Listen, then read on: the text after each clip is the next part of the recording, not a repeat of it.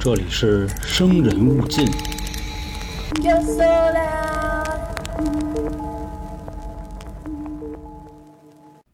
欢迎收听由春点 FM 为您带来的《生人勿近》，我是黄黄，也是应了很多听众的要求啊。今天我们说一则算是有实体类的人形怪物吧，因为比如之前啊，咱们说过大头怪婴啊、人面牛啊、扭来扭去啊，类似这些形象吧，它们呢都相当于有一个所谓的实体。我们今天要说的呢，就是一直在欧美疯传的一个都市传说，这哥们儿呢。目前也是在怪物排行榜中啊，在颜值这块可以排到前几名了。他呢就是 Slenderman，翻译过来呢叫瘦长鬼影。我觉得这应该是咱们美化过的啊。呃，听起来就占了帅的两个因素，瘦和长，长就是高嘛。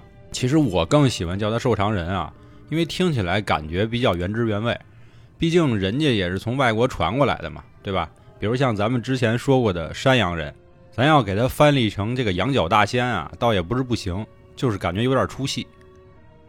那咱们下面说说啊，因为根据这个维基百科上说啊，还有一些国外的论坛呢，对于瘦长人的描述啊，还其实是真有很多说法的。虽然大体上都差不多，但是会有一些细节上的差异。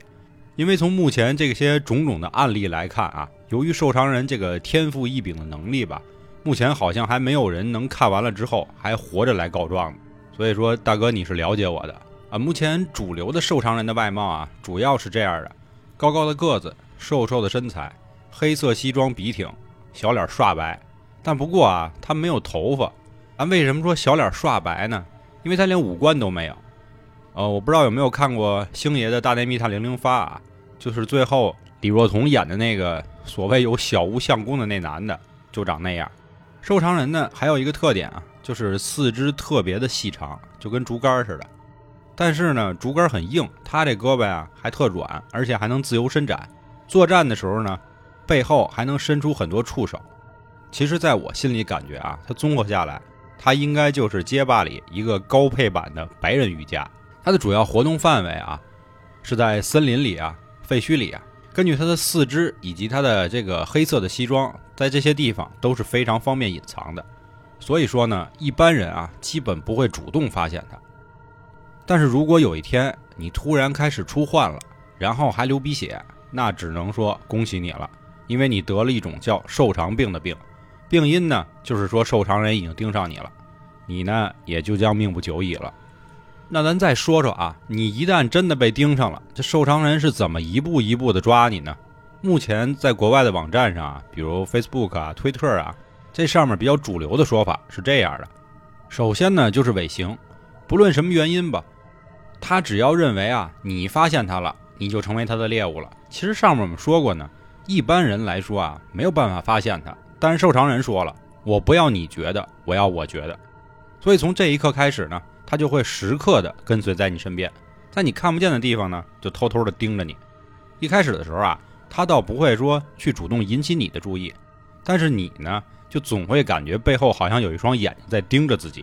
对于某些比较敏感的人来说啊，比如双鱼座的，可能就会因为受伤人的尾行呢就被影响到，晚上就开始做噩梦。他会梦到受伤人呢已经来到了他的身边。相反呢，对于那些神经比较大条的人来说啊，这受伤人肯定不高兴啊，心说我这么帅，你还看不见我？你这太不给我脸了。他就会想尽各种办法，在你不经意的地方主动出现。在上面第一个阶段之后。无论是什么样的人，都知道自己就已经被盯上了。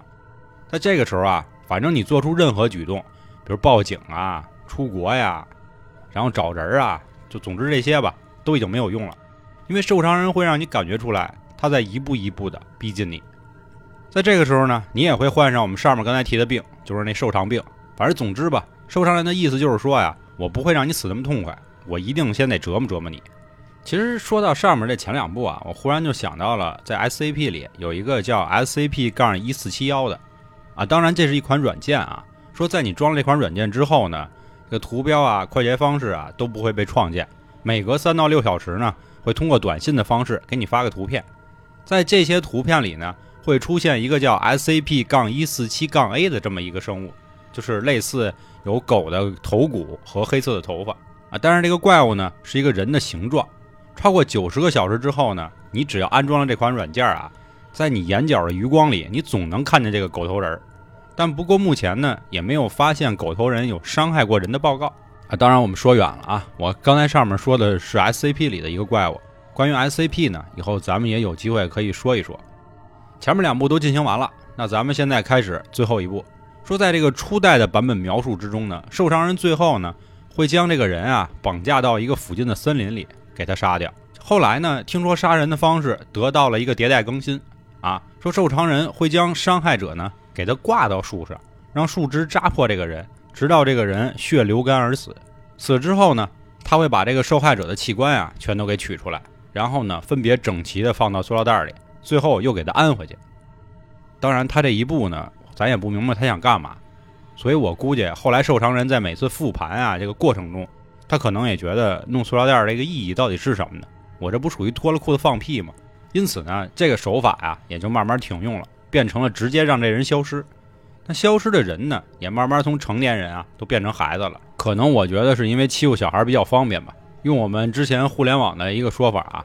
每一次的迭代更新一定都要越来越精简，更适合这个用户使用。那我们开头就说啊，说目前没有人能看到受伤的样子还能活着来告状的。那么在国外听说有传了几张照片，那这又是怎么回事呢？第一张照片是这样的：说在一片游乐设施里呢，有这么一群小孩正在开心的玩耍。在照片的中心部位呢，是有好几位对着镜头微笑的小孩。但是仔细看，在背影中啊，有一棵大树的下面。就有一个高高瘦瘦、长手长脚的人形，给这张看起来很欢乐的照片呢带来了那么一丝诡异。我们再说第二张照片，这张照片呢就特别压抑了，同样也是有很多小孩，但是他们的脸上呢都充满了恐惧和疑惑，好像感觉被什么东西威胁了。照片中呢还有一个带着触角的模糊的白色的影子在空中飘着。这两张照片啊，听说是一名作者叫维克特·瑟吉的人。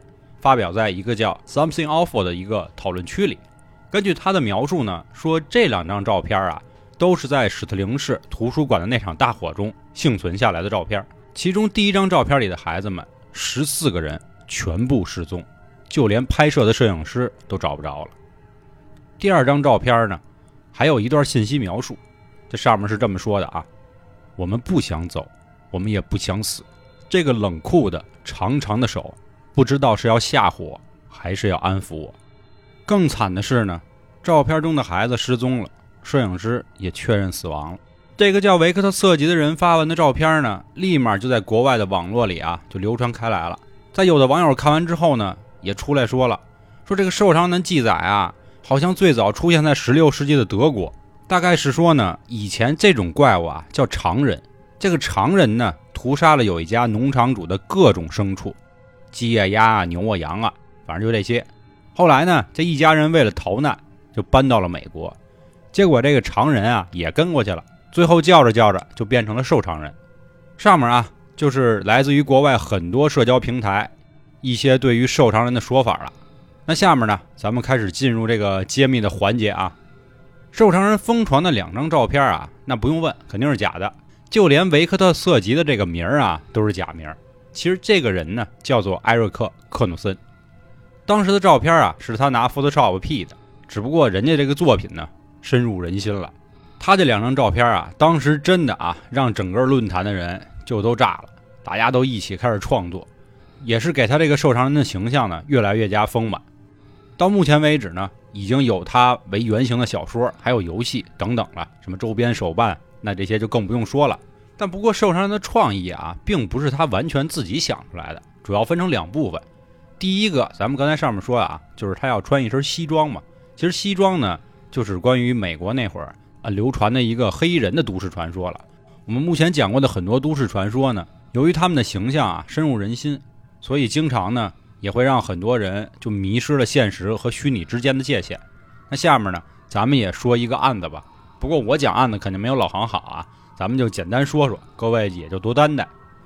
关于瘦长人啊，最著名的案件发生在二零一四年，在美国的威斯康辛州瓦克夏市瘦长鬼影杀人案。说当时是这样，有三个十二岁的小女孩，分别叫摩根·盖瑟、安妮莎·怀尔以及佩登·莱特纳。他们这名儿可能不太好念，咱后面就说的简单点啊。这人姐儿们仨啊，关系特好，没事在一块儿啊玩啊闹啊，这聊聊帅哥啊，怎么怎么着，反正显得呢，就都是比较单纯啊。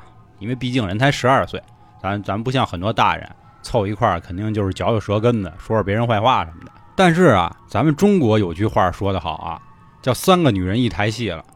说有一天呢，摩根和安妮莎啊就把佩登呢带到了一个小树林里，就跟他说说登啊，你真的应该感谢我。因为我们俩还让你多活了一天，本来你昨天就该死了，结果你今天才死。这佩登啊一脸懵逼，刚要说话，俩人就掏出书包里的刀啊，玩了命的往他身上捅，就那么生生的捅了十九刀。俩人大摇大摆的颠了，把佩登一个人丢在小树林里，可能真的是啊命不该绝呀。虽然他的肺和肝都已经损坏了，四肢也严重受伤。但是好在没伤到他的心脏。这佩登呢，用尽全身最后力量啊，爬到了附近最近的一个公路上，也凑巧被一位好心人送到了医院，并报了警。案件呢并不难啊，也没有什么所谓扑朔迷离的点，所以警方呢很快就找到了这两个小女孩。但是在抓他们的时候啊，这俩小女孩就说了：“说你不能抓我，为什么呢？我们啊现在要去跟受偿人同居了，不要耽误我们正事儿，好不好？”因为受伤人跟我说了，只要我完成他给的献祭任务，当然这个任务就是杀死佩登啊，我们就能开心的在一起生活了。这俩小姑娘呢，不但没有害怕啊，反而觉得自己做了一件很有成就的事儿，感觉就跟解放了美国似的。警方听完他们俩的话呢，也是不知所措了。